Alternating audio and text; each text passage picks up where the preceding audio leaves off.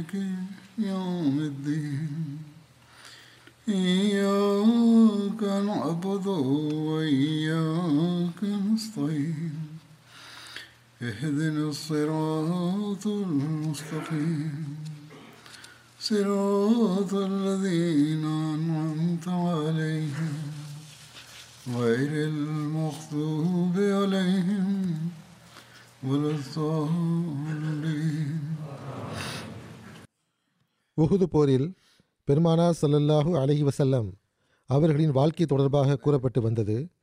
இது தொடர்பாக மேற்கொண்டு கூறப்படும் விவரத்தில் இவ்வாறு வருகிறது. பெருமானார் சல்லல்லாஹூ அலி வசல்லம் அவர்கள் மக்களிலேயே எதிரிக்கு மிக அதிக நெருக்கத்தில் இருந்தார்கள். அன்னாருடன் பதினைந்து நபர்கள் உறுதியாக நின்று கொண்டிருந்தார்கள். முஹாஜிர்களில் எட்டு பேரும் அன்சாரில் ஏழு பேரும் ஆவார்கள்.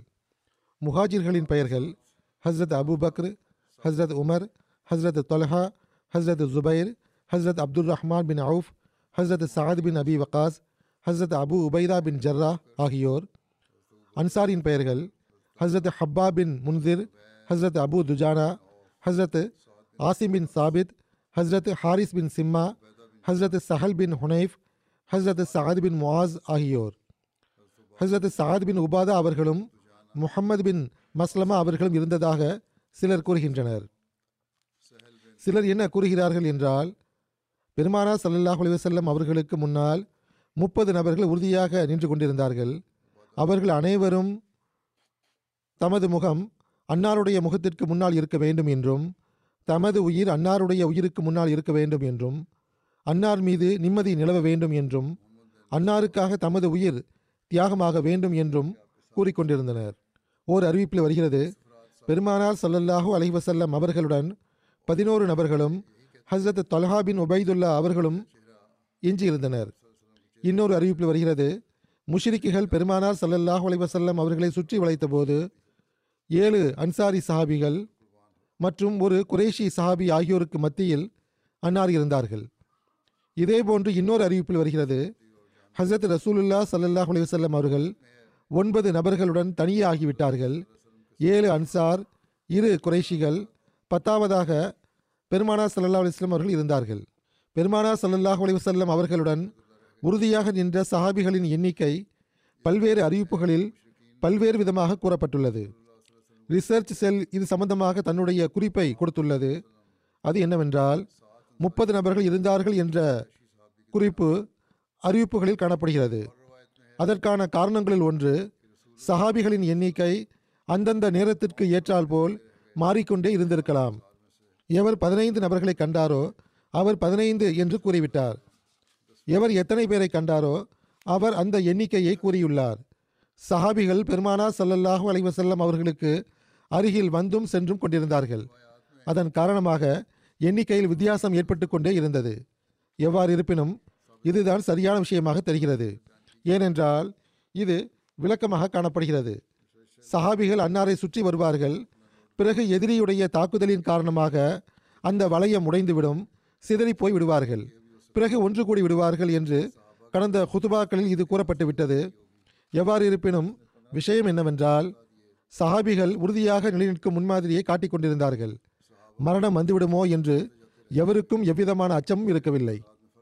ஹசரத் ரசூலுல்லா சல்லாஹூ அலி வசல்லம் அவர்கள் உஹுது நாளில் தம் சஹாபிகளின் ஒரு குழுவிடம் மரணத்திற்கான பையத் வாங்கியதாகவும் குறிப்பில் காணப்படுகிறது. வெளிப்படையில் முஸ்லிம்களின் தோல்வி ஏற்பட்ட போது அம்மக்கள் உறுதியாக நின்று கொண்டிருந்தார்கள். தம் உயிரை பணயம் வைத்து பெருமானா சல்லாஹ் அலிசல்லம் அவர்களை பாதுகாத்துக் கொண்டிருந்தார்கள். எந்த அளவுக்கென்றால் அவர்களில் சிலர் ஷஹீதாகிவிட்டார்கள்.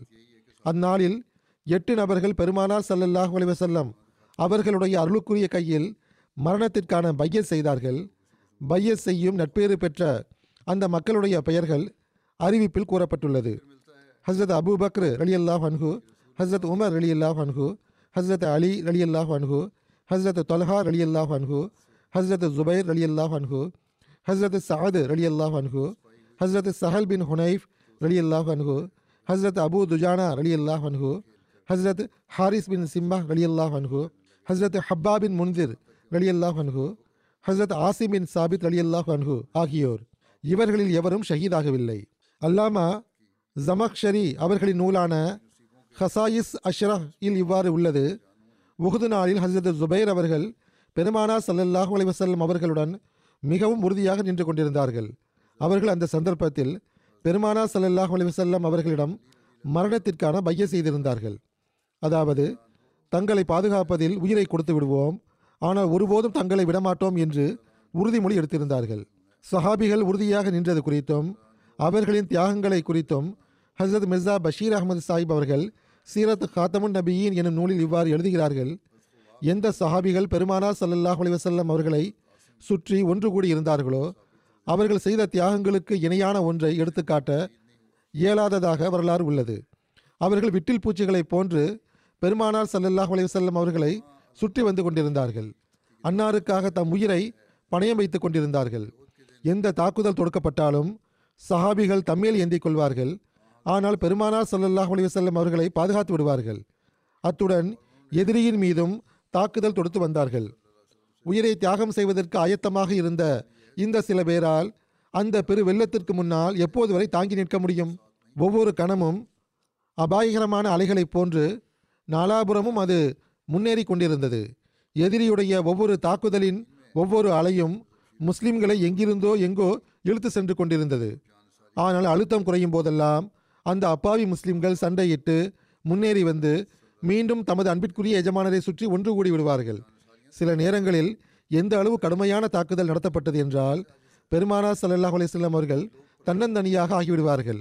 ஒரு சந்தர்ப்பத்தில் பெருமானா சல்லல்லாஹ் அலிவசல்லம் அவர்களை சுற்றி பன்னிரண்டு நபர்கள் மட்டுமே எஞ்சியிருந்தார்கள். அதேபோன்று இன்னொரு சந்தர்ப்பத்தில் அன்னாருடன் ரெண்டு நபர்கள் மட்டுமே எஞ்சியிருந்தார்கள். தியாகம் செய்த அந்த மக்களுள் Hazrat Abu Bakr Hazrat Ali Hazrat Talha Hazrat Zubair Hazrat Saad bin Waqqas Hazrat Abu Dujana Ansari Saad bin Muadh Talha Ansari ஆகியோரின் பெயர்கள் குறிப்பாக காணப்படுகின்றன. இதன் மூலமாக அன்னாரை சுற்றி இருந்த சஹாபிகளின் எண்ணிக்கை தொடர்பான விளக்கம் கிடைத்து விடுகிறது நான் ஏற்கனவே கூறியது போன்று எதிரிகளின் தாக்குதலின் காரணமாக சில சமயம் குறைந்து விடுவர் சில சமயம் அதிகமாகி விடுவர். கிறிஸ்தவர்கள் பெருமானார் சல்லல்லாஹ் செல்லம் அவர்கள் மீது செய்த அவதூறுக்கு பதிலளித்தவாறு ஹஸ்ரத் மசீஹமோத் அலி இஸ்லாத்து வஸ்லாம் அவர்கள் கூறுகிறார்கள் பொய் பேசுவதை அல்லது தவறாக எடுத்துரைப்பதை பெருமானார் சல்லல்லாஹ் செல்லம் அவர்கள் ஆகுமானதாக ஆக்கியிருக்கிறார்கள் என்று கிறிஸ்தவர்கள் அவதூறு சுமத்துகின்றனர். இதற்கு பதிலளித்தவாறு அன்னார் கூறுகிறார்கள் நமது தலைவரும் எஜமானரும் பரிசுத்த நபியுமான பெருமானார் சல்லல்லாஹ் அலைஹி அவர்களுடைய போதனையின் ஓர் உயரிய முன்னுதாரணம் இங்கு நிலைநாட்டப்பட்டுள்ளது. அது என்னவென்றால் எந்த விஷயத்தை ஆகுமானதாக கருதி கொண்டு உங்களுடைய இயேசு முழு வாழ்நாளும் அதை பயன்படுத்தி வந்தாரோ அந்த விஷயத்தை விட்டு இயன்ற அளவு விலகி இருக்குமாறு பெருமானா சொல்லல்லாஹ் அலைஹி அவர்கள் கட்டளையிட்டுள்ளார்கள். தௌரியா என்பதன் அகராதி பொருள் என்னவென்றால் நாவில் ஒன்று பேசுவது உள்ளத்தில் ஒன்று இருப்பது. அதாவது எவ்வாறான விஷயத்தை பேசுவது என்றால் இரு பொருளை கொண்ட விஷயத்தை பேசுவதாகும். ஹஸ்ரத் மசீமோத் அலி இஸ்லாத்து வஸ்லாம் அவர்கள் தௌரியா எனும் சொல்லுக்கு மேற்கொண்டு விளக்கம் அளித்துள்ளார்கள். அகராதி பொருளை நான் ஏற்கனவே கூறிவிட்டேன். அன்னார் கூறுகிறார்கள் குழப்பத்தின் நேரத்தில் அச்சமுற்று ஒரு விஷயத்தை மறைப்பதற்காக ஓர் ரகசியத்தை மறைவாக வைத்திருப்பதற்காக நுட்பத்தை கையாண்டவாறு பேசுவதாகும். உதாரணங்களை எடுத்து கூறி எவ்வாறான கோணத்தில் எடுத்துரைப்பது என்றால் அறிவாளி அந்த விஷயங்களை புரிந்து கொள்ள வேண்டும். அறிவற்றவர் புரிய முடியாமல் போக வேண்டும். அதாவது ஞானத்துடன் எவ்வாறு பேச வேண்டும் என்றால் பொய்யாகவும் இருக்கக்கூடாது. அதற்கு பல பொருள்கள் இருக்க வேண்டும். அசல் விஷயம் என்னவென்று அறிவுள்ளவர் புரிந்து கொள்ள வேண்டும். மூடர் புரிய முடியாமல் ஆக வேண்டும். அவருடைய சிந்தனை வேறொரு பக்கம் சென்றுவிட வேண்டும். ஹசரத் மசிஹிமோத் அலி இஸ்லாத்து வஸ்லாம் அவர்கள் கூறுகிறார்கள் இது உயரிய இரையச்சத்திற்கு எதிரானதாகும். உயரிய அந்தஸ்தை கொண்ட இரையச்சத்திற்கு எதிரானது என்று ஹதீசுகளில் இருந்து நிரூபணமாகிறது. ஹசரத் மசீமோத் அலி வஸ்லாம் அவர்கள் இதை பற்றி வெளிப்படையாக கூறியுள்ளார்கள். பெருமானா சொல்லல்லாஹ் அலைவசல்லம் அவர்களிடமிருந்து இதை ஒருபோதும் நிரூபிக்க இயலாது. ஆனால் கிறிஸ்தவர்களை குறித்து ஹசரத் மசீமோத் அலி இஸ்லாத்து வஸ்லாம் அவர்கள் கூறியதன் கருத்துடைய சுருக்கம் என்னவென்றால் கிறிஸ்தவர்களை பொறுத்தவரை எந்த நபரை அவர்கள் இறைவன் என்று கருதுகிறார்களோ அவருடைய நிலை எவ்வாறானதாக உள்ளது என்றால் சின்ன சின்ன விஷயங்களுக்கு கூட தவறான கூற்றை பேசியிருக்கிறார். இதை குறித்து விவரித்தவாறு அன்னார் கூறுகிறார்கள் பெருமானா சொல்லல்லாஹ் அலைவசல்லம் அவர்கள் இயன்றவரை இதை விட்டு விலகி இருக்குமாறு கட்டளையிட்டுள்ளார்கள். அதன் மூலமாக பொருளின் அடிப்படையில் வெளிப்படையான முறையிலும் அந்த கூற்று பொய்யை ஒத்திருக்கக்கூடாது என்பதாகும். ஆனால் உங்களுடைய இயேசு இந்த அளவுக்கு கூட உண்மையை கடைபிடிக்க இயலவில்லையா என்ன? எவர் இறைவன் என்று வாதிக்கிறாரோ அவர் துணிவுள்ள சிங்கத்தை போன்று உலகுக்கு முன்னால் வந்திருக்க வேண்டும். அது அல்லாமல் முழு வாழ்நாளும் இரு பொருள் கொண்ட சொற்களை கையாண்டு அனைத்து விஷயங்களும் பொய்யை ஒத்ததாக பேசியிருக்கிறார். இதன் மூலம் மரணத்தை பொருட்படுத்தாத எதிரிகளுக்கு முன்னால் தம்மை வெளிப்படுத்த தயங்காத இறைவன் மீது முழுமையான நம்பிக்கை கொண்டுள்ள முழுமையடைந்த மக்களை சார்ந்தவர் அல்ல என்று அவர் நிரூபித்துள்ளார். அதாவது எவரை நீங்கள் இறைவன் என்று கூறுகிறீர்களோ அவர் முழு வாழ்நாளும் இரு பொருள்களை கொண்ட பேச்சை பேசியிருக்கிறார். அன்னார் கூறுகிறார்கள் எவர்கள் அல்லாஹின் மீது நம்பிக்கை வைப்பார்களோ அவர்கள் ஒருபோதும் கோழைத்தனத்தை காட்ட மாட்டார்கள் அல்லது இறைவனுடைய நபிமார்கள் கோழைத்தனத்தை வெளிப்படுத்துவதில்லை. பலவீனமான அறிவை கொண்ட இயேசு பலவீனமான நிலையில் இரு பொருளை கொடுக்கின்ற ஒரு வகையான பொய்யை கையாண்டுள்ளாரே என்று அவரை குறித்து யாராவது ஆட்சேபனை செய்தால் அதற்கு நாம் என்ன பதில் கூறுவது என்று நினைத்து நமக்கு அழுகை வருகிறது. தூதர்களின் தலைவராகிய சல்லல்லாஹ் அலிவசல்லம் அவர்கள் உகுது போரில் தனியாக இருந்த போதிலும் உருவிய வாள்களுக்கு முன்னால் நான் முகம்மது ஆவேன் சல்லல்லாஹ் அலிசல்லம் அல்லாஹுடைய நபி ஆவேன் அப்துல் முத்தலிபுடைய பேரனாவேன் என்று கூறிக்கொண்டே இருந்தார்கள். இன்னொரு புறம் பார்க்கும்போது உங்களுடைய இயேசு அஞ்சி நடுங்கியவாறு தம்முடைய சீடர்களை பார்த்து உண்மைக்கு புறம்பான போதனையை கொடுக்கிறார். நான் இயேசு என்பதை யாரிடமும் கூறி விடாதீர்கள் என்று போதிக்கிறார். இதை கண்டு எமக்கு மிகுந்த வியப்பு ஏற்படுகின்றது. இறைவா உம் வழியில் எந்த நபருடைய துணிவு இவ்வாறானதாக உள்ளதோ அவரும் நபி என்று அழைக்கப்படுகிறாரே என்று நினைத்து எமக்கு மிகுந்த வியப்பு ஏற்படுகின்றது. ஹசரத் ஈசா அலைஹிஸ்லாம் அவர்களை குறித்து வியப்பை அன்னார் வெளிப்படுத்தியது அவதூறுக்கு பதிலளிக்கும் விதமாக இருந்ததே ஒழிய ஹசரத் ஈசா அலி இஸ்லாம் அவர்கள் நபி அல்ல என்று ஹசரத் மசீமோத் அலி சாத் இஸ்லாம் அவர்கள் கருதினார்கள் என்பதல்ல. அன்னார் அவ்வாறு பொருள் கொள்ளவில்லை. எந்த நபியை நீங்கள் முன்னிறுத்துகிறீர்களோ எவரை நீங்கள் இறைவனுடைய மகன் என்று கூறுகிறீர்களோ உங்களுடைய வேதங்களுக்கு ஏற்ப பார்க்கும்போது அவருடைய நிலை இவ்வாறானதாக உள்ளது. அவ்வாறு இருந்தும் கூட நீங்கள் ஹசரத் ரசூலுல்லா சல்லாஹ் அலிசல்லம் அவர்கள் மீது ஆட்சேபனை செய்யும் போது பொய் பேசுவதையும் கோழைத்தனத்தையும் வெளிப்படுத்துவதையும் அன்னார் ஆகுமானதாக ஆக்கியிருக்கிறார்கள் என்று கூறுகிறீர்களே என்று அன்னார் கேட்டார்கள். இப்படி இஸ்ஹாக் எழுதுகிறார்கள் காஃபிர்கள் ஹசரத் ரசூலுல்லா சல்லல்லாஹ் அலைவசல்லம் அவர்களை சுற்றி வளைத்த போது அன்னார் இவ்வாறு கூறினார்கள் மன் ரஜுலுன் யஷ்ரீல் லனா நப்சா அதாவது எவர் நமக்காக தம்மை விற்பதற்கு ஆயத்தமாக உள்ளார் என்று கேட்டார்கள். அப்போது ஜியாத் பின் சக்கன் ஐந்து அன்சாரி சஹாபிகளுடன் வந்து நின்றார்கள். சிலரை பொறுத்தவரை அது அம்மாரா பின் யசீத் பின் சக்கன் என்று கூறுகிறார்கள். பெருமானா சல்லல்லாஹ் அலி வசல்லம் அவர்களுக்கு முன்னால் வீரத்துடன் போரிட்டவாறு ஒவ்வொருவராக ஷஹீதாகி போனார்கள். எந்த அளவுக்கு என்றால் அவர்கள் இறுதியாக ஜியாது அல்லது அம்மாரா இருந்தார்கள். இவர்கள் போரிட்டு கொண்டிருந்தார்கள். அவர்களுக்கு பல காயங்கள் ஏற்பட்டன. பிறகு முஸ்லிம்களுடைய ஒரு குழு அங்கு திரும்பி வந்தது. அம்மக்கள் பெருமானா சல்லல்லாஹ் அலிவசல்லம் அவர்களை விட்டு முஷ்ரிக்குகளை விரட் விரட்டி அடித்தார்கள் அதற்கு பிறகு ஹசரத் ரசூலுல்லா ஸல்லல்லாஹு அலைஹி அவர்கள் ஜியாது பின் சக்கன் அவர்களை தம்மிடம் கொண்டு வாருங்கள் என்று கட்டளையிட்டார்கள். அவர்கள் கொண்டு வரப்பட்டார்கள். அவர்கள் தமது இறுதி மூச்சை விட்டு கொண்டிருந்தார்கள். அவர்களை தமக்கு இன்னும் அருகில் கொண்டு வருமாறு அன்னார் கூறியபோது சஹாபிகள் அவர்களை அன்னாருக்கு மிக அருகில் கொண்டு வந்தார்கள். பெருமானா சல்லாஹ் அலையம் அவர்கள் தம் அருளுக்குரிய பாதத்தை அவர்களுக்கு அருகில் கொண்டு சென்றார்கள். அவர்கள் தம் முகத்தை அன்னாருடைய அருளுக்குரிய பாதத்தில் வைத்து விட்டார்கள் ஹசரத் ஜியாத் அவர்களின் முகம் பெருமானா சல்லல்லாஹ் உலைவு செல்லம் அவர்களுடைய அருளுக்குரிய பாதத்தில் இருந்த நிலையிலேயே அன்னாருடைய மரணம் நிகழ்ந்தது. அவர்களின் உடலில் பதினான்கு காயங்கள் இருந்தன.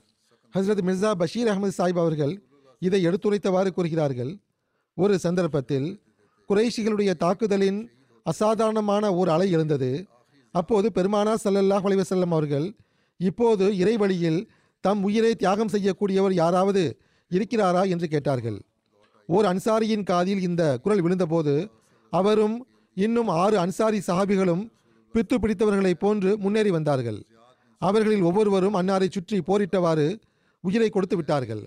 அந்த குழுவின் தலைவராக ஜியாத் பின் சக்கன் அவர்கள் இருந்தார்கள். காஃபிர்களின் மிக வலுவான தாக்குதலாக அது இருந்தது. அது கொஞ்சம் குறைந்தபோது மற்ற சாபிகள் வந்து விட்டார்கள். அந்த இடம் கொஞ்சம் காலியான போது பெருமானா சல்லல்லாஹ் அலையுசல்லம் அவர்கள் ஜியாதை தமக்கு அருகில் தூக்கி கொண்டு வருமாறு கட்டளையிட்டார்கள். மக்கள் அவரை தூக்கி கொண்டு வந்து பெருமானா சல்லல்லாஹ் அலையம் அவர்களுக்கு முன்னால் வைத்து விட்டனர் அப்போது ஜியாது அவர்களிடத்தில் கொஞ்சம் உயிர் இருந்தது.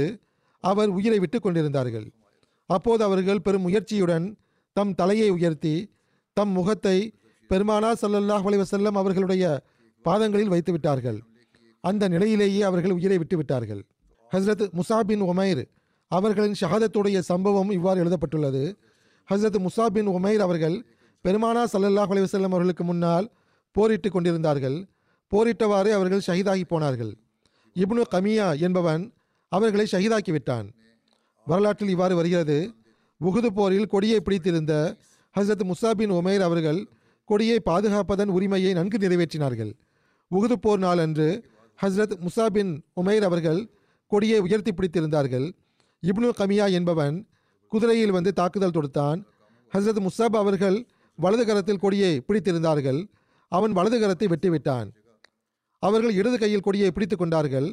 இடது கையையும் அவன் வெட்டி வீழ்த்தி விட்டான் அப்போது அவர்கள் வெட்டப்பட்ட இரு கைகளால் இஸ்லாமிய கொடியை தம் நெஞ்சோடு அணைத்து கொண்டார்கள். அதற்கு பிறகு இப்னு கமியா மூன்றாவது முறையாக ஈட்டியை கொண்டு தாக்கினான். அதை ஹசரத் முசாப் அவர்கள் நெஞ்சில் இறக்கிவிட்டான். அந்த ஈட்டி உடைந்து விட்டது. ஹசரத் முசாப் அவர்கள் கீழே விழுந்து விட்டார்கள். அப்போது சுவைபித் பின் சாத் பின் ஹர்மலா என்பவரும் அபு ரூம் பின் உமைர் என்ற பனு அப்துத்தாரை சேர்ந்த இரு நபர்கள் முன்னால் வந்தார்கள்.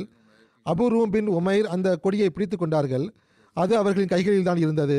எந்த அளவுக்கென்றால் முஸ்லிம்கள் மதினாவுக்கு திரும்பி சென்று விட்டார்கள். இது ஒரு வரலாற்று நூலில் எழுதப்பட்டுள்ளது. ஆனால் மற்ற சில அறிவிப்புகளில் பெருமானா சல்லா அலிஸ்லாம் அவர்கள் அந்த கொடியை ஹஸ்ரத் அலி அவர்களுக்கு கொடுத்ததாக உள்ளது. இந்த சம்பவத்தை எடுத்துரைத்தவாறு ஹஸ்ரத் மிர்சா பஷீர் அகமது சாஹிப் அவர்கள் இவ்வாறு எழுதுகிறார்கள் குரேஷிய படை ஏறக்குறைய நாலாபுரமும் சுற்றி வளைத்து விட்டது. தன்னுடைய தொடர்ச்சியான தாக்குதல்களால் ஒவ்வொரு கணமும் முஸ்லிம்களை நசுக்கிக் கொண்டே வந்தது. அந்நிலையிலும் கூட முஸ்லிம்கள் கொஞ்ச நேரத்திற்கு பிறகு சீரடைந்து இருக்க வாய்ப்பிருந்தது.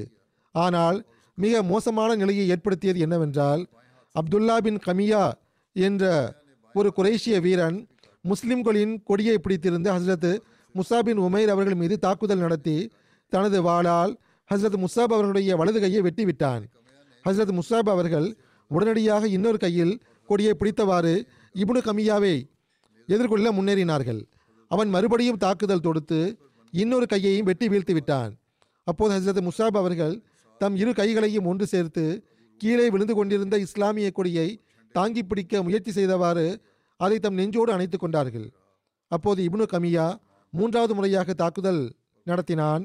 இந்த முறை ஹஸ்ரத் முசாப் அவர்கள் ஷஹீதாகி விட்டார்கள் அந்த கொடியை வேறொரு முஸ்லீம் உடனடியாக பிடித்து கொண்டார். ஆனால் ஹஸ்ரத் முசாப் அவர்களுடைய தோற்றம் நடவடிக்கை ஆகியவை பெருமானா சல்லல்லாஹ் வலைவசல்லம் அவர்களோடு ஒத்திருந்ததன் காரணமாக தான் முகமது சல்லா அலிஸ்லம் அவர்களை கொன்று விட்டதாக இபுனு கமியா நினைத்து கொண்டான். அல்லது விஷமத்தனம் செய்யும் நோக்கத்திலோ அல்லது ஏமாற்றும் நோக்கத்திலோ அவன் சார்பாக இது செய்யப்பட்டிருக்கவும் சாத்தியமுள்ளது. எவ்வாறு இருப்பினும் ஹசரத் முசாப் அவர்கள் ஷஹீதாகி கீழே விழுந்ததைக் கண்டு அவன் நான் முகம்மது சல்லல்லாஹ் அலையம் அவர்களை கொன்றுவிட்டேன் என்று கூச்சலிட ஆரம்பித்தான். இந்த செய்தியால் முஸ்லிம்களிடம் இருந்த கொஞ்ச நஞ்ச துணிச்சலும் போய்விட்டது. முஸ்லிம்களுடைய ஒற்றுமை முற்றிலும் சிதறுண்டு போய்விட்டது. ஏற்கனவே கூறப்பட்டது போன்று உகுது போர்க்களத்தில் சில நொடிகள் கவனமின்மையாக இருந்ததன் காரணமாக இஸ்லாமிய படையின் வெற்றி தற்காலிக தோல்வியாக மாறிப்போனது. பெருமானா சொல்லல்லாஹ் அலையுசல்லம் அவர்கள் போரில் மிகச்சிறந்த தளபதியாக திகழ்ந்தார்கள் என்பதும் ஞானத்துடன் உடனடியாக முடிவெடுப்பதில் எஜமானராக திகழ்ந்தார்கள் என்பதும் உலக வரலாற்றில் ஒப்புக்கொள்ளப்பட்ட விஷயமாகும். போரின் நிலை மாறுவதை பெருமானா சல்லா அலிஸ்லாம் அவர்கள் ஆழமான கண்ணோட்டத்துடன் பார்த்தார்கள். நான்கு மடங்கு அதிகம் உள்ள எதிரிக்கு முன்னால் சிதறுண்டு போன பலவீனமான தம் படையை எப்படி அவர்கள் பாதுகாத்தார்கள் என்றால் எதிரி இஸ்லாமிய படையை முழுவதுமாக நசுக்கி விடுவதற்கு தீய எண்ணம் கொண்டு செயல்பட முனைந்தான். அதில் அவன் வெற்றி பெற இயலவில்லை. ஹஸ்ரத் முசாப் பின் உமைர் அவர்களுடைய ஷஹாதத்திற்கு பிறகு ஹஸ்ரத் ரசூலுல்லா சல்லா அலிஸ்லாம் அவர்கள் இஸ்லாமிய படையின் கொடியை ஹஸ்ரத் அலி அவர்களுக்கு வழங்கினார்கள். ஹஸ்ரத் அலி அவர்கள் இஸ்லாமிய படையின் கொடியை கையில் வாங்கினார்கள். வெற்றி மயக்கத்தில் இருந்த எதிரிக்கு முன்னால் அவர்கள் உறுதியாக நின்று விட்டார்கள். அவர்களின் வாள் வெட்டி வீழ்த்தி கொண்டே சென்றது. அத்துடன் சிதறுண்டு போன இஸ்லாமிய படையின் துணிவை சீர்படுத்தி கொண்டே சென்றது.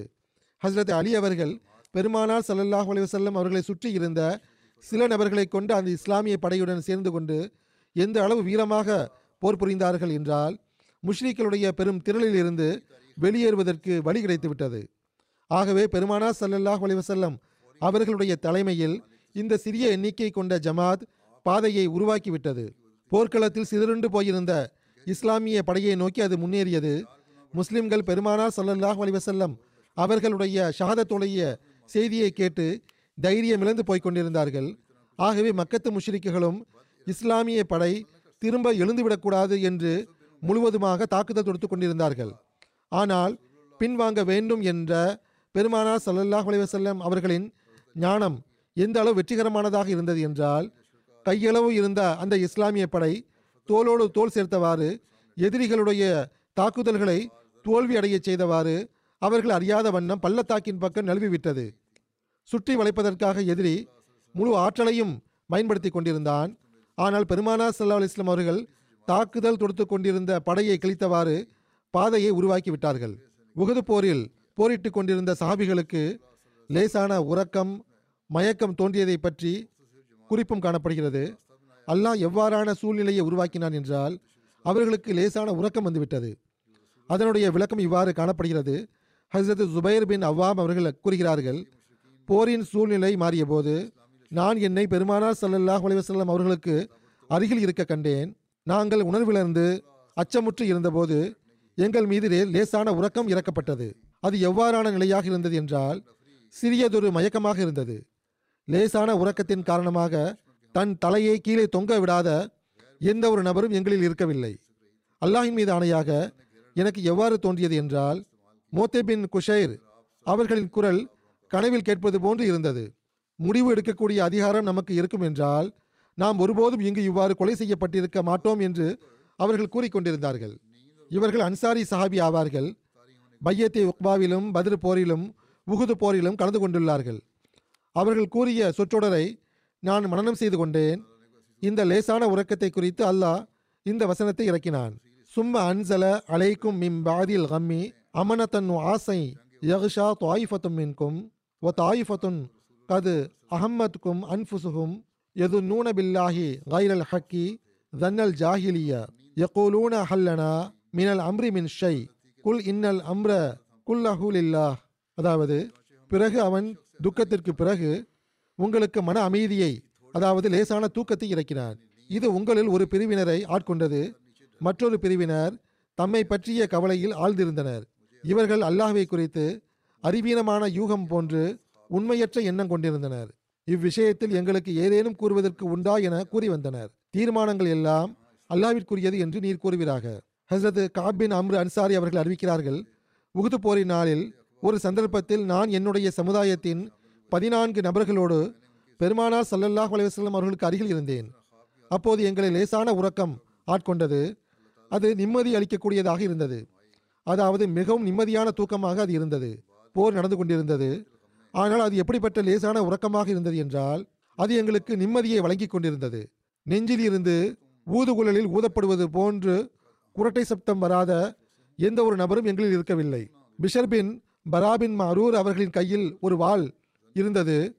அது விழுந்து விட்டது வாள் விழுந்த உணர்வு கூட அவர்களுக்கு இல்லாமல் இருப்பதை நான் கண்டேன். ஆனால் முஷரிக்கிகள் எங்களை நோக்கி முன்னேறி வந்து கொண்டிருந்தார்கள். இந்த வசனத்திற்கு விளக்க உரை அளித்தவாறு ஹசரத் நான்காவது ஹலீஃபத்துல் மசி அவர்கள் எழுதுகிறார்கள் எவ்வாறு இருப்பினும் வால் கீழே விழுந்ததாக அவர்களுக்கு தோன்றியிருக்கவும் வாய்ப்புள்ளது. ஏனென்றால் அப்போது எவ்வாறான நிலை இருந்தது என்றால் தூக்கமோ இருக்கத்தான் செய்தது. ஆனால் அவர்களின் கைகளில் ஆயுதங்கள் உறுதியாக இருந்தன. அவை கீழே விழ ஆரம்பிக்கும் போது ஓர் உதறல் எடுத்துவிடும். இங்கு நுஆசன் என்ற சொல் பயன்படுத்தப்பட்டுள்ளது. அதனுடைய விளக்க உரை என்னவென்றால் அமனத்தன் நுஆசன் என்பதற்கு பல்வேறு கோணங்களில் உள்ள மொழியாக்கங்களின் சுருக்கம் என்னவென்றால் துக்கத்திற்கு பிறகு உங்கள் மீது எவ்வாறான நிம்மதி இறங்கியது என்றால் அதை தூக்கம் என்று கூறலாம். அல்லது எவ்வாறான லேசான மயக்கம் வழங்கப்பட்டது என்றால் அது நிம்மதியை கொண்டதாக இருந்தது. அல்லது தூக்கத்தை போன்ற தாக்கத்தை கொண்டிருந்த அது அல்லது தூக்கத்தை சார்ந்ததாக இருந்த அது நிம்மதியை வழங்கியது. அமனத்தன் ஆசன் என்ற சொல்லின் பொருள் என்னவென்றால் தற்காலிகமாக லேசான உறக்கத்தில் உட்பட்டு தலையே கீழே சாய்த்து விடுவதை குறிக்கிறது. ஆனால் இங்கு நுவாசன் என்ற சொல்லின் பொருள் அதுபோன்ற லேசான உறக்கம் கிடையாது. மாறாக அது எவ்வாறான நிலை என்றால் விழித்திருக்கும் நிலைக்கும் தூக்கத்தினுடைய நிலைக்கும் இடைப்பட்ட நிலையாகும். தூக்கத்திற்கு முன்பு ஓர் இடைப்பட்ட நிலை வருகிறது. அங்கு எல்லா அங்கங்களுக்கும் ஒரு நிம்மதி கிடைக்கிறது. அதுதான் ஆழமான நிம்மதியாகும். அந்த நிம்மதி அவ்வாறே தொடர்ந்தால் அது தூக்கமாக மாறிவிடுகிறது. அவ்வாறான நிலையில் மனிதன் நடந்து கொண்டிருந்தால் அவன் கீழே விழமாட்டான். கீழே விழுவதற்கு முன்பு அவனுக்கு ஒரு உதறல் எடுக்கும். அப்போது தான் என்ன நிலையில் இருக்கிறேன் என்பதை அவன் அறிந்து கொள்கிறான். தூக்கம் வந்துவிட்டது என்றால் பிறகு உறுப்புகளின் மீது தனது எந்த ஒரு அதிகாரத்தையும் மனிதன் கொண்டிருக்க முடியாது. எவ்வாறு இருப்பினும் பிஷர் பின் பரா அவர்களுக்கு அந்நிலையில் அவ்வாறான ஒரு ஆழமான தூக்கமும் வந்திருக்கலாம். போர் நடைபெற்று கொண்டிருக்கும் நிலையில் அது நிம்மதியை தரக்கூடிய நிலையாக இருந்தது.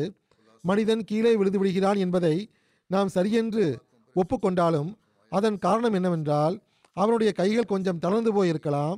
அதனால் வால் கீழே விழுந்தும் இருக்கலாம். எவ்வாறு இருப்பினும் அது எப்படிப்பட்ட நிலையாக இருந்தது என்றால் நான் ஆழமான தூக்கத்திற்கு செல்கிறேன் என்ற உணர்வு தோன்றுகிறது. பிறகு மனிதன் உதறல் எடுத்து விழித்துக் கொள்கிறான். ஆகவே அல்லாஹ் கூறுகின்றான் நான் உங்களுக்கு எவ்வாறான நிம்மதியான நிலையை வழங்கினோம் என்றால் அது தூக்கத்தோடு ஒத்த நிலையாக இருந்தது. ஆனால் நீங்கள் உங்கள் மீதும் உங்களது அங்கங்களின் மீதும் எவ்வித ஆதிக்கமும் பெறாத வகையில் அது தூக்கத்தை போன்று ஆழமான நிலையாகவும் இருக்கவில்லை. அது ஓ நிம்மதியை வழங்கி கொண்டிருந்தது. ஆனால் உங்களை பயனற்றவர்களாக அது ஆக்கி கொண்டிருக்கவில்லை. இவ்வாறு ஹசரத் அபு தல்ஹா அவர்கள் கூறுகிறார்கள். இது புகாரியுடைய ஹதீஸ் ஆகும் அவர்கள் கூறுகிறார்கள் உகுது நாளில் போரின் போது எங்களை லேசான உறக்கம் ஆட்கொண்டு விட்டது. இது எவ்வாறான சிற்றுறக்கம் என்றால் இதை பற்றி ஏற்கனவே கூறப்பட்டு விட்டது. அவர்கள் கூறுகிறார்கள் என் கையில் இருந்து வாள் கீழே விழப்போகும்போது நான் அதை பிடித்துக் கொள்வேன் ஆகவே இந்த ஹதீஸ் கூறுவது என்னவென்றால் கைகளில் இருந்து பொருட்கள் கீழே விழுந்துவிடக்கூடிய வகையிலோ அல்லது நடந்து செல்லும் போதே நாம் கீழே விழுந்துவிடக்கூடிய வகையிலோ உள்ள தூக்கத்தின் நிலையை போன்றதல்ல. அது நிம்மதியை தரக்கூடியதாக இருந்தது ஓய்வை வழங்கக்கூடிய விஷயமாக இருந்தது. ஆயினும் ஓரளவுக்கு நமக்கு நமது உடல் அங்கங்களின் மீது ஆதிக்கம் இருந்தது. வாள்கள் கீழே விழ ஆரம்பிக்கும் போது அவர்கள் அதை பிடித்துக் கொள்வார்கள். அதாவது அது லேசான தூக்கத்தின் ஒரு பகுதியாக இருந்தது. திடீரென்று அது அவர்களை சூழ்ந்து கொள்ளவில்லை. மாறாக அது எவ்வாறான ஒரு நிலையாக இருந்தது என்றால் கொஞ்ச நேரம் வரை அவர்கள் மீது அந்த நிலை தொடர்ந்தது. திருமிதி அபு அபு தப்சீரில் ஹசரத் அபு தல்கா அவர்களின் அறிவிப்பில் வருகிறது. உகுது போரின் நாளில் நான் தலையை உயர்த்தி பார்த்தபோது ஒவ்வொரு நபரும் தூங்கியவாறு தமது கவசத்தின் கீழே குனிந்து கொண்டு செல்வதை நான் கண்டேன். விழித்திருந்ததன் காரணமாகவோ அல்லது களைப்பின் காரணமாகவோ அந்த சஹாபிகளின் நிலை மிகவும் மோசமாக ஆகியிருந்தது. அவ்வாறான நிலையில் அல்லாவின் புறமிருந்து இந்த நிம்மதியான நிலை கிடைத்து கொண்டிருந்தது. ஹசரத் அபூ தல்கா அவர்கள் கூறுகிறார்கள் அந்த காட்சி பொதுவான ஒரு காட்சியாக தென்பட்டது. களைப்படைந்த ஒரு போராளியின் மீது ஏற்படக்கூடிய தற்செயலான காட்சியாக இருக்கவில்லை.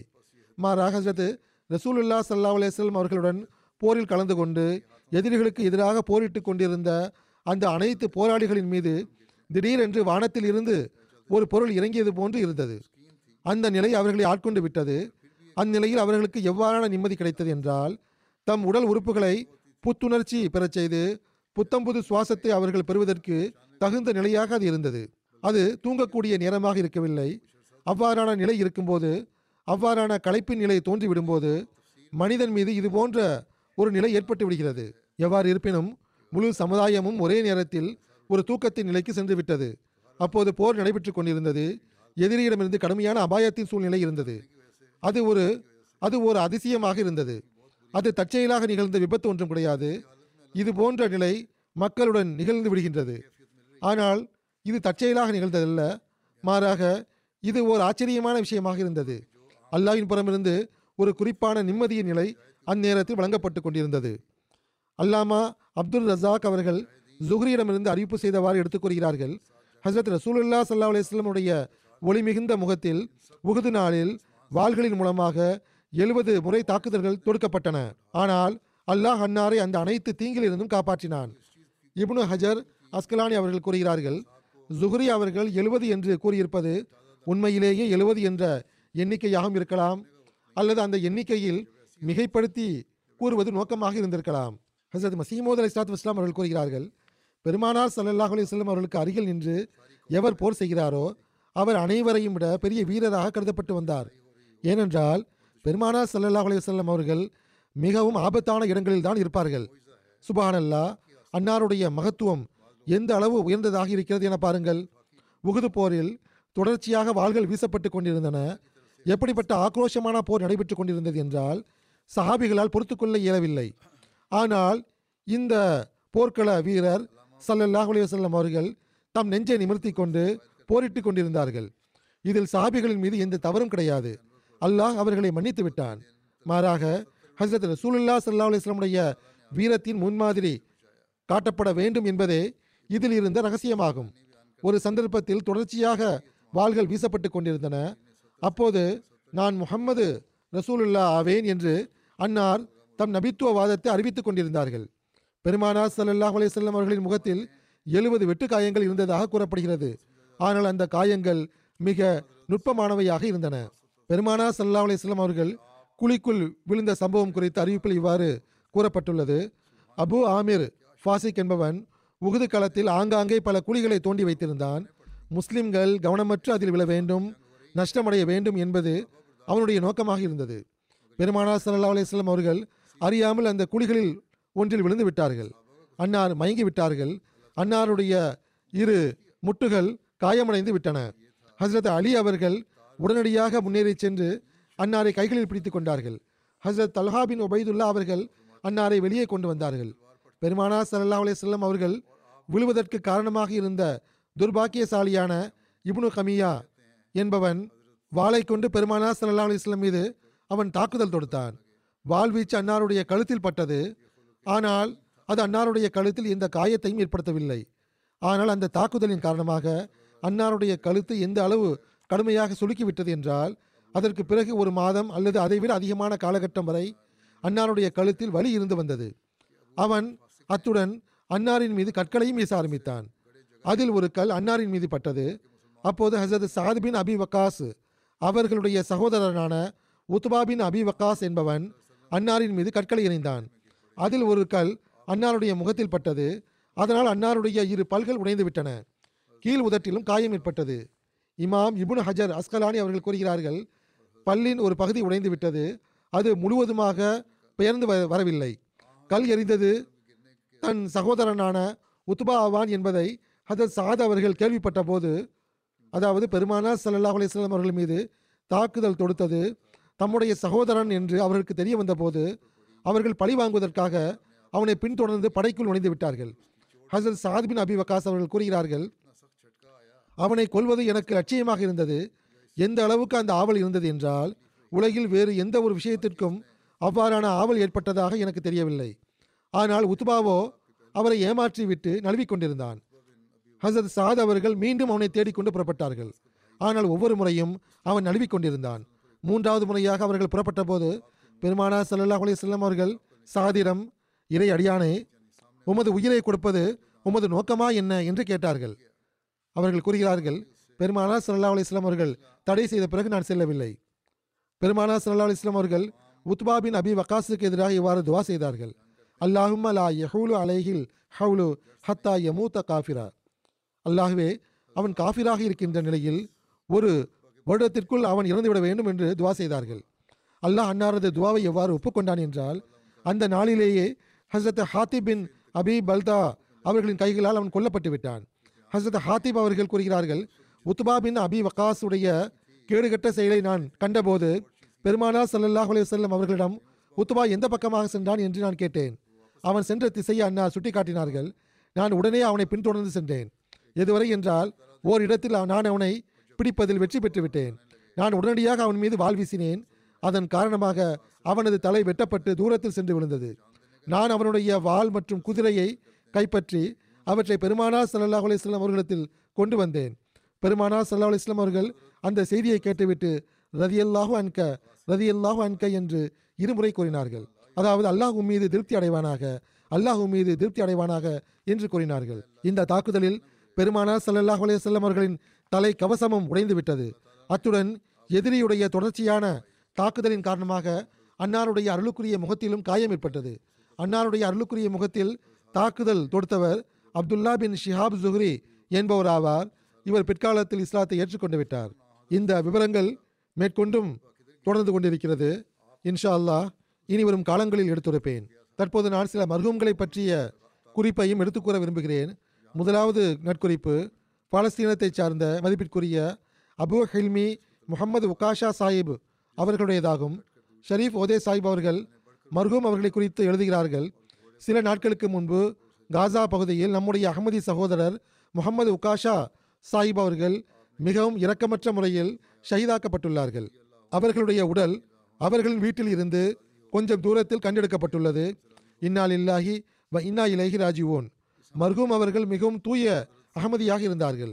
அவர்களுக்கு 75 வயதாகும். தன்னுடைய சொந்த கிராமத்தில் இருந்து ஹிஜ்ரத் செய்து காசாவின் பகுதியான ஜபாலியானில் புகலிடம் கொடுக்கப்பட்டிருந்த கேம்பில் வசித்து வந்தார்கள். அவர்களுக்கு ஏழு மகன்களும் ஐந்து மகள்களும் முப்பத்தி மூணு பேரன் பேத்திகளும் உள்ளார்கள். அவர்களுடைய மகன் வழி பேரன் கூறுகிறார் பல வாரங்களாக அவர்களுடன் தொடர்பு துண்டிக்கப்பட்டிருந்தது. தற்காலிக போர் நிறுத்தத்தின் போது அவர்களை தேடி நான் புறப்பட்டு சென்றேன். அவர்கள் வீட்டில் இருக்கவில்லை. அவர்களுடைய வீட்டிலிருந்து நூறு மீட்டர் தொலைவில் சிதறி கிடந்த சடலங்களுக்கு இடையில் அவர்களின் உடல் கிடந்தது. தலையில் சுடப்பட்டு அவர்கள் ஷெய்தாக்கப்பட்டிருந்தார்கள் காசாவைச் சேர்ந்த யாசிர் ஷாஹீன் சாஹிப் என்ற ஒரு அகமதி கூறுகிறார் மர்ஹூம் அவர்கள் பத்து வருடங்களுக்கு முன்பு டிஷ்ஷு வைத்தார்கள். அப்போது என்னிடம் எம்டிஏ சேனல் தேடுவதற்கு தமக்கு உதவி செய்யுமாறு கூறினார்கள். அந்த சந்தர்ப்பத்தில் அவர்களின் மூலமாக எனக்கு அகமதியத்தை பற்றி தெரிய வந்தது. கொஞ்ச காலத்திற்கு பிறகு அவர்கள் ஜமாத்தை குறித்து எனக்கு மேற்கொண்டு எடுத்துக் கூறினார்கள். சில நூல்களையும் அனுப்பி வைத்தார்கள். சில காலம் வரை எங்களுக்கு இடையில் விவாதம் தொடர்ந்து கொண்டிருந்தது. அதற்கு பிறகு நான் இஸ்திகாரா செய்தேன். என் மனைவியுடன் பையத் செய்யும் நல்வாய்ப்பு கிடைத்தது. நான் பையத் செய்ததைக் கண்டு முகமது உக்காஷா சாஹிப் அவர்கள் மிகவும் மகிழ்ந்தார்கள். அதற்கு பிறகு எங்களுடைய தொடர்பு உறுதியாகி கொண்டே சென்றது. அவர்கள் பல மணி நேரங்கள் வரை எனக்கு பல்வேறு திருக்குறான் வசனங்களுக்கு விளக்க உரை கூறுவார்கள். தப்சீரே கபீரிலிருந்து மேற்கோள்களை படித்து காட்டுவார்கள். நாசிக் மன்சூக் போன்ற விவகாரங்களை புரிய வைப்பார்கள். அவர்களுடைய விளக்கமளிக்கும் முறை மிகவும் விரும்பத்தக்கதாக இருக்கும். நீண்ட காலமாக ஒரு நூலை எழுதி வந்தார்கள். என்னை அழைத்து அந்த நூலை வாசித்து காட்டுவார்கள். அதை இன்னும் மேம்படுத்துவார்கள். பல்வேறு விஷயங்கள் பற்றி விவாதிப்பார்கள். தன்னுடைய வீட்டை விரிவாக்கி அதில் லைப்ரரி அமைக்க வேண்டும். அதில் ஜமாத்துடைய நூல்களின் நகல்களை வைக்க வேண்டும் என்பது அவர்களுடைய விருப்பமாக இருந்தது. ஆனால் அகமதியத்தின் காரணமாக அவர்களது குடும்பம் அவர்கள் மீது கொடுமை இழைத்தது. ஆகவே அவர்களுடைய இந்த நாட்டம் முழுமை பெறவில்லை. அவர்களின் மூலமாகவே காசா ஜமாத்துடன் எனக்கு அறிமுகம் ஏற்பட்டது. நாங்கள் அனைவரும் அவர்களுடைய சந்திப்பு அறையில் அவர்களை சந்தித்து வந்தோம்.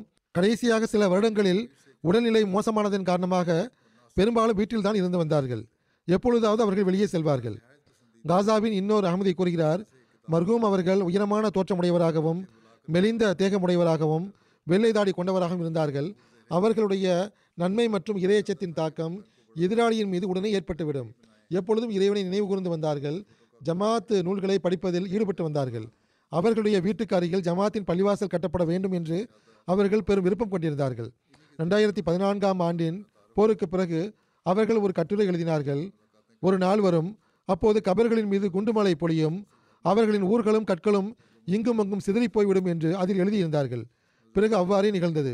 துன்பங்கள் சூழ்ந்திருந்த போதிலும் சந்திக்கக்கூடிய ஒவ்வொருவரையும் இன்முகத்தோடு சந்தித்து வந்தார்கள். மிகவும் வல்லல் தன்மை கொண்டவராகவும் புத்திசாலியாகவும் மற்றவர்களின் சிந்தனையை விரைவில் புரியக்கூடியவராகவும் திகழ்ந்தார்கள். டாக்டர் யூசுப் சாஹிப் அவர்கள் கூறுகிறார்கள் சகோதரர் அபு ஹில்மி அவர்கள் மிகவும் தூய உண்மையான அகமதியாக திகழ்ந்தார்கள். அகமதியாவதற்கு முன்பே அவர்களுடைய சிந்தனையும் செயல்பாடுகளும் அகமதிகளைப் போன்றே இருந்தது. ஆகவே ஜமாத்தை பற்றி தெரிந்தவுடனேயே பைய செய்து விட்டார்கள். சான்றோர்கள் மற்றும் அக்கம்பக்கத்து மக்களிடம் ஜமாத்தை குறித்து பேசி வந்தார்கள். அதன் காரணமாக அவர்களுக்கு அவர்களுடைய நெருக்கமானவர்கள் சார்பிலும் மிகவும் எதிர்ப்பையும் துக்கங்களையும் துன்பங்களையும் எதிர்கொள்ள வேண்டியது வந்தது. கடைசி காலத்தில் ஊன்றுகோலின் உதவியால் நடந்து சென்று ஜுமா மற்றும் கூட்டங்களில் கலந்து கொண்டு வந்தார்கள். அனைவருக்கும் முன்பாகவே வந்து விடுவார்கள். அவர்கள் மிகுந்த சிரமத்தில் இருந்த போதிலும் எதிரிகள் காரணமாக செல்லும் பாதைகளில் அபாயத்தை எதிர்கொள்ள வேண்டியது இருந்த போதிலும் அவர்கள் சென்று வந்தார்கள். பொருளாதார நெருக்கடி இருந்த போதிலும் மற்றவர்களை விட முன்பே சந்தாக்களை செலுத்தி விடுவார்கள். ஜமாத்தும் ஜமாத்தின் போதனையும் முழு உலகிலும் மிகைத்துவிட வேண்டும் என்று அவர்கள் விரும்பினார்கள். ஏனென்றால் அதில்தான் மனிதகுலத்தின் அனைத்து துன்பங்களுக்கும் தீர்வு உள்ளது என்று கருதினார்கள். தன் வீட்டையும் நிலத்தின் ஒரு பகுதியையும் ஜமாத்திற்கு கொடுத்துவிட வேண்டும். அதன் மூலமாக பள்ளிவாசல் கட்டப்பட வேண்டும். ஜமாத்தின் தலைமையகம் உருவாக வேண்டும் என்று அவர்கள் விரும்பினார்கள். ஆனால் எதிராளியாக இருந்த உறவினர்கள் அதில் தடையாக ஆகிவிட்டார்கள். அல்லாஹ் அவர்களுடைய அந்தஸ்துகளை உயர்த்துவானாக. அவர்களுடைய துவாக்களுக்கு அவர்களுடைய சந்ததிகளை வாரிசாக்குவானாக. அவர்களின் பிள்ளைகளும் அவர்களின் நண்பர்களும் அகமதியத் எனும் உண்மை இஸ்லாத்தை புரியக்கூடியவர்களாக ஆவார்களாக. அமைதி மற்றும் நிம்மதியை காணக்கூடியவர்களாக ஆவார்களாக. அவர்களின் பகுதிகளில் அல்லாஹ் அமைதியை நிலைவரச் செய்வானாக. அநீதியாளனின் கையை தடுப்பானாக.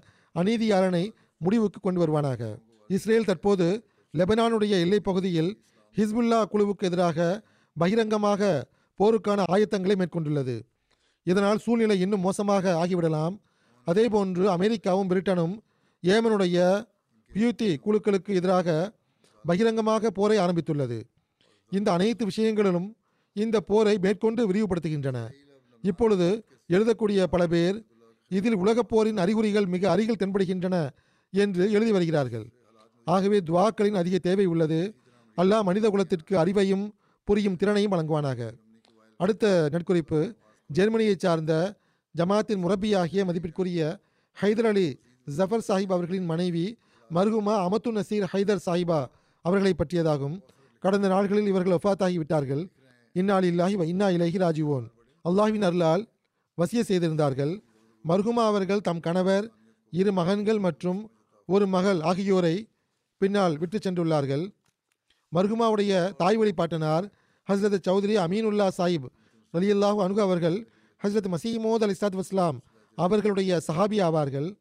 கணவர் ஹைதர் அலி ஜஃபர் சாஹிப் எழுதுகிறார்கள் நான் முரப்பியாக ஃபீல்டில் பணியாற்றி வந்தேன். பல்வேறு காலங்களில் ஏறக்குறைய பனிரெண்டு வருடம் வரை என்னை விட்டு இவர்கள் பிரிந்திருக்க வேண்டிய சூழ்நிலை ஏற்பட்டது. ஆனால் ஒருபோதும் அவர்கள் முறையிட்டது கிடையாது. ஒரு முறை இதை பற்றி பேச்சு வரும்போது ஏதோ ஒரு விஷயத்தில் அவர்கள் டிஸ்டர்ப் ஆகியிருந்ததாக கூறினார்கள். இதை பற்றி முன்பே ஏன் கூறவில்லை என்று நான் கேட்டபோது உங்களுக்கு அங்கே ஃபீல்டில் எவ்வித இடைஞ்சலும் ஏற்படக்கூடாது என்பதற்காக நான் கூறவில்லை என்று கூறினார்கள். பிராங்க்ஃபுட்டில் பைத்து சுபு பகுதியின் சதராகவும் இருந்துள்ளார்கள். ஹிலாஃபத் ஜூபிலியுடைய வருடத்தில் சதர் லஜினாவாக தொண்டாற்றும் நல்வாய்ப்பை பெற்றுள்ளார்கள். அல்லாஹ்வின் அருளால் தொழுகை நோன்பு ஆகியவற்றை மிகவும் பேணி வந்தார்கள். தஹஜு தொழக்கூடியவர்களாக இருந்தார்கள். திருக்குரானை முறையாக திலாவு செய்யக்கூடியவர்களாகவும் அதிகமாக தான தர்மங்கள் செய்யக்கூடியவர்களாகவும் குறித்த நேரத்தில் சந்தாக்களை செலுத்தக்கூடியவர்களாகவும் இருந்துள்ளார்கள். அல்லாஹ் மருகுமாவுடன் பாவ மன்னிப்பு மற்றும் கருணையுடன் நடந்து கொள்வானாக. அடுத்த நட்குறிப்பு ஹபீபுல்லா காஹ்லோன் சாஹிப் அவர்களின் மனைவியாகிய நசீம் அக்தர் சாஹிபா அவர்களை பற்றியதாகும். இவர்களும் கடந்த நாட்களில் ஒஃபாத்தாகி இருக்கிறார்கள். இன்னால் இல்லாஹி இன்னா இலேஹி ராஜீவோன் அல்லாஹ்வின் அருளால் வசிய செய்திருந்தார்கள். வசியத்துடைய அனைத்து கணக்கு வழக்குகளையும் மரணத்திற்கு முன்பு வரை முற்றிலும் செலுத்தி இருந்தார் இருக்கிறார்கள்.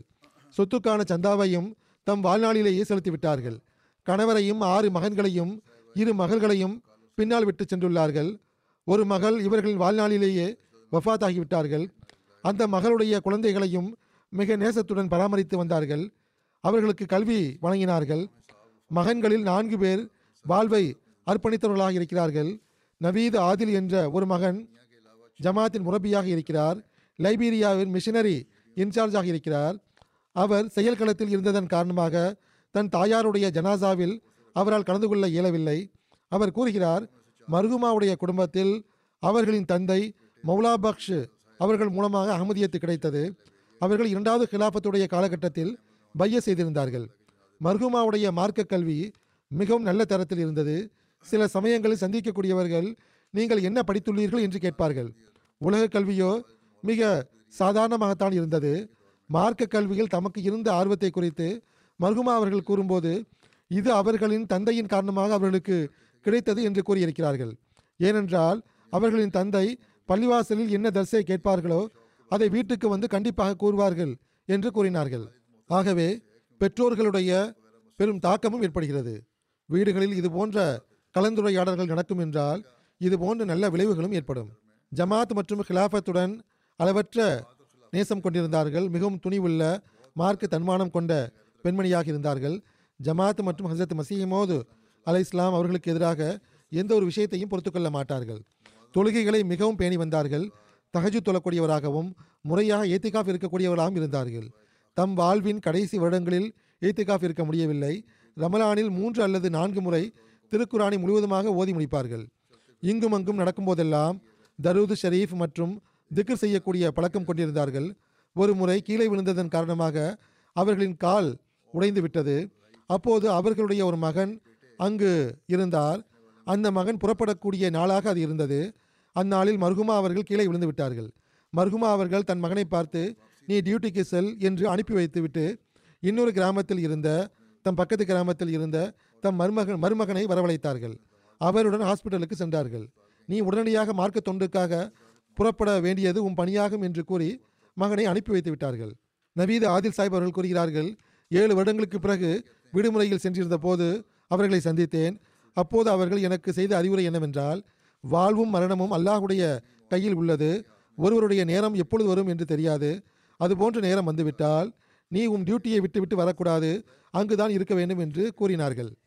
ஆகவே இவர்கள் தன்னுடைய சென்டரில் இருக்கிறார்கள். தாயாருடைய ஜனாசாவில் கலந்து கொள்ளவில்லை. அடுத்த குறிப்பு பஷீராபாத் ஸ்டேட்டை சார்ந்த ரஷீத் அகமது ஜமீர் சாஹிப் அவர்களின் மனைவியாகிய மதிப்பிற்குரிய முபாரகா பேகம் சாஹிபா அவர்களுடையதாகும். இவர்களும் கடந்த நாள்களில் வஃபாத்தாகி இருக்கிறார்கள் இன்னால் இல்லாஹி வைனா இன்னா இலகி ராஜுவோன் இவர்களின் குடும்பத்தில் இவர்களுடைய தந்தை பஹாவுல் ஹக் சாஹிப் மூலமாக அகமதியத் வந்தது ஆயிரத்தி தொள்ளாயிரத்தி நாற்பத்தெட்டாம் ஆண்டில் அவர்கள் இரண்டாவது கலிஃபத்துல் மசி அவர்களின் கையில் பைய செய்தார்கள். மர்ஹுமா அவர்கள் பல்வேறு சிறப்பம்சங்களுக்கு சொந்தக்காரராக திகழ்கிறார்கள். ஐவேலி தொழுகைகளையும் தகஜி தொழுகைகளையும் முறையாக பேணக்கூடியவராகவும் தன்னலமற்ற முறையில் ஜமா தொண்டுகளை செய்யக்கூடிய நல்ல தூய பெண்மணியாகவும் திகழ்ந்தார்கள். ஜமாத்தின் பல்வேறு பொறுப்புகளில் இருந்துள்ளார்கள். பல்வேறு தொண்டுகளை செய்யக்கூடிய நல்வாய்ப்பை பெற்றுள்ளார்கள். லஜினாவுடைய சதராகவும் இருந்துள்ளார்கள். ஏறக்குறைய முழு வாழ்வையும் ஜமாத் தொண்டில் கழித்துள்ளார்கள். எண்ணற்ற ஆண் பெண் பிள்ளைகளுக்கு திருக்குரானை கற்றுக் கொடுத்துள்ளார்கள். பர்தாவை மிக அதிகமாக கருத்தில் கொள்ளக்கூடிய பெண்மணியாக இருந்தார்கள். பெண் பிள்ளைகளுக்கும் பர்தாவை வலியுறுத்தி வந்தார்கள். ஹிதமத்தே கல்கு பணிகளில் முந்திச் சென்று பங்கெடுப்பார்கள். ஏழைகள் மற்றும் விதவைகள் ஆகியோருடைய தேவைகளை கருத்தில் கொள்ளக்கூடியவர்களாக இருந்தார்கள். பல ஏழை அனாதை பெண்களின் திருமணங்களில் அவர்களுக்கு உதவி செய்துள்ளார்கள். பல பெண் பிள்ளைகளுக்கு தையல் கற்றுக் கொடுத்துள்ளார்கள். ஒவ்வொரு ஜுமாவின் நாளிலும் ஜுமாவிற்கு இரண்டு மணி நேரங்களுக்கு முன்பே பள்ளிவாசலுக்கு வந்து விடுவார்கள். பெண்கள் பகுதியை அவர்களே சுத்தம் செய்வார்கள். அதற்கு பிறகு நஃபில்கள் தொழுவார்கள். மிகவும் நம்பிக்கைக்குரிய பெண்மணியாக இருந்துள்ளார்கள். பல பெண்கள் தங்களுடைய நகைகளையும் பணத்தையும் நம்பிக்கையின் காரணமாக அமானிதமாக இவர்களிடம் கொடுத்து வைப்பார்கள். இவர்கள் தாம் வசிய செய்யும் போதே தம்முடைய பிள்ளைகளையும் வசிய செய்ய வைத்து விட்டார்கள் அதேபோன்று ஊரில் இருக்கக்கூடிய பல பெண்களையும் வசியத்தமைப்பில் இணைத்து விட்டார்கள். கணவரையும் ஒரு மகனையும் ஐந்து மகள்களையும் பின்விட்டு சென்றுள்ளார்கள். சேராலியோனியில் முரப்பியாக பணியாற்றும் மதிப்பிற்குரிய உஸ்மான் அகமது சாஹிப் மற்றும் புர்கினோ ஃபாசோவில் முரப்பியாக பணியாற்றும் மதிப்பிற்குரிய சாதத் அகமது சாஹிப் ஆகியோருடைய மாமியார் ஆவார்கள். முரப்பிகளுக்கு திருமணம் செய்து கொடுக்கப்பட்டுள்ள இரு மகள்களும் தாயாருடைய இறுதி வேளையில் அங்கு இருக்க முடியவில்லை. தத்தமது ஹித்மத்து செய்யும் இடங்களில் அவர்கள் இருந்துள்ளார்கள். இவர்களுடைய மகள் ஆசிஃபா சாஹிபா கூறுகிறார்கள் நான் எனது கணவர் உஸ்மான் அகமது சாஹிப் அவர்களுடன் சேராலியனில் தொண்டாற்றக்கூடிய நல்வாய்ப்பு பெற்று வருகிறேன்.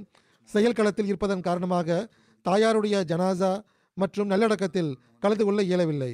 அதேபோன்று எனது தங்கை மரியம் புஷ்ரா புர்கினோ ஃபாசோவில் இருக்கிறார். அவரும் கலந்து கொள்ள இயலவில்லை என்று கூறியிருக்கிறார். அல்லாஹ் இவர்களுக்கு பொறுமை மற்றும் துணிவை வழங்குவானாக. மருகுமாவுடன் பாவ மன்னிப்பு மற்றும் கருணையுடன் நடந்து கொள்வானாக. சந்ததிகளுக்காக இவர்கள் செய்த துவாக்களை அவர்களுடைய ஹக்கில் நிறைவேற்றுவானாக.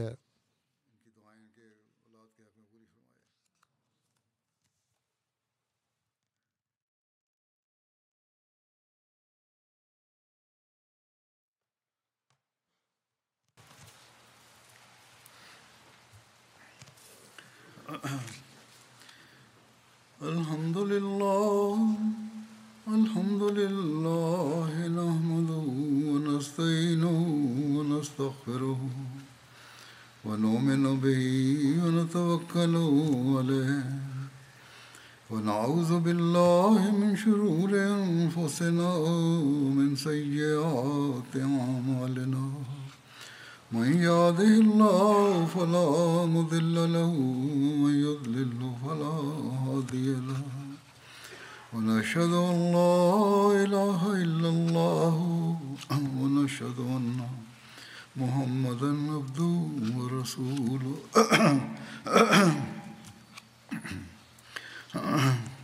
عباد الله رحمكم الله. إن الله يأمر بالعدل واللسان وإيتاء ذي القربى.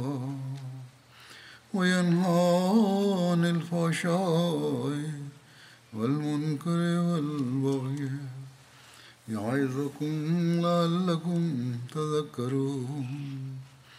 اذكروا الله يذكركم وادعوه يستجب لكم. ولذكر الله أكبر.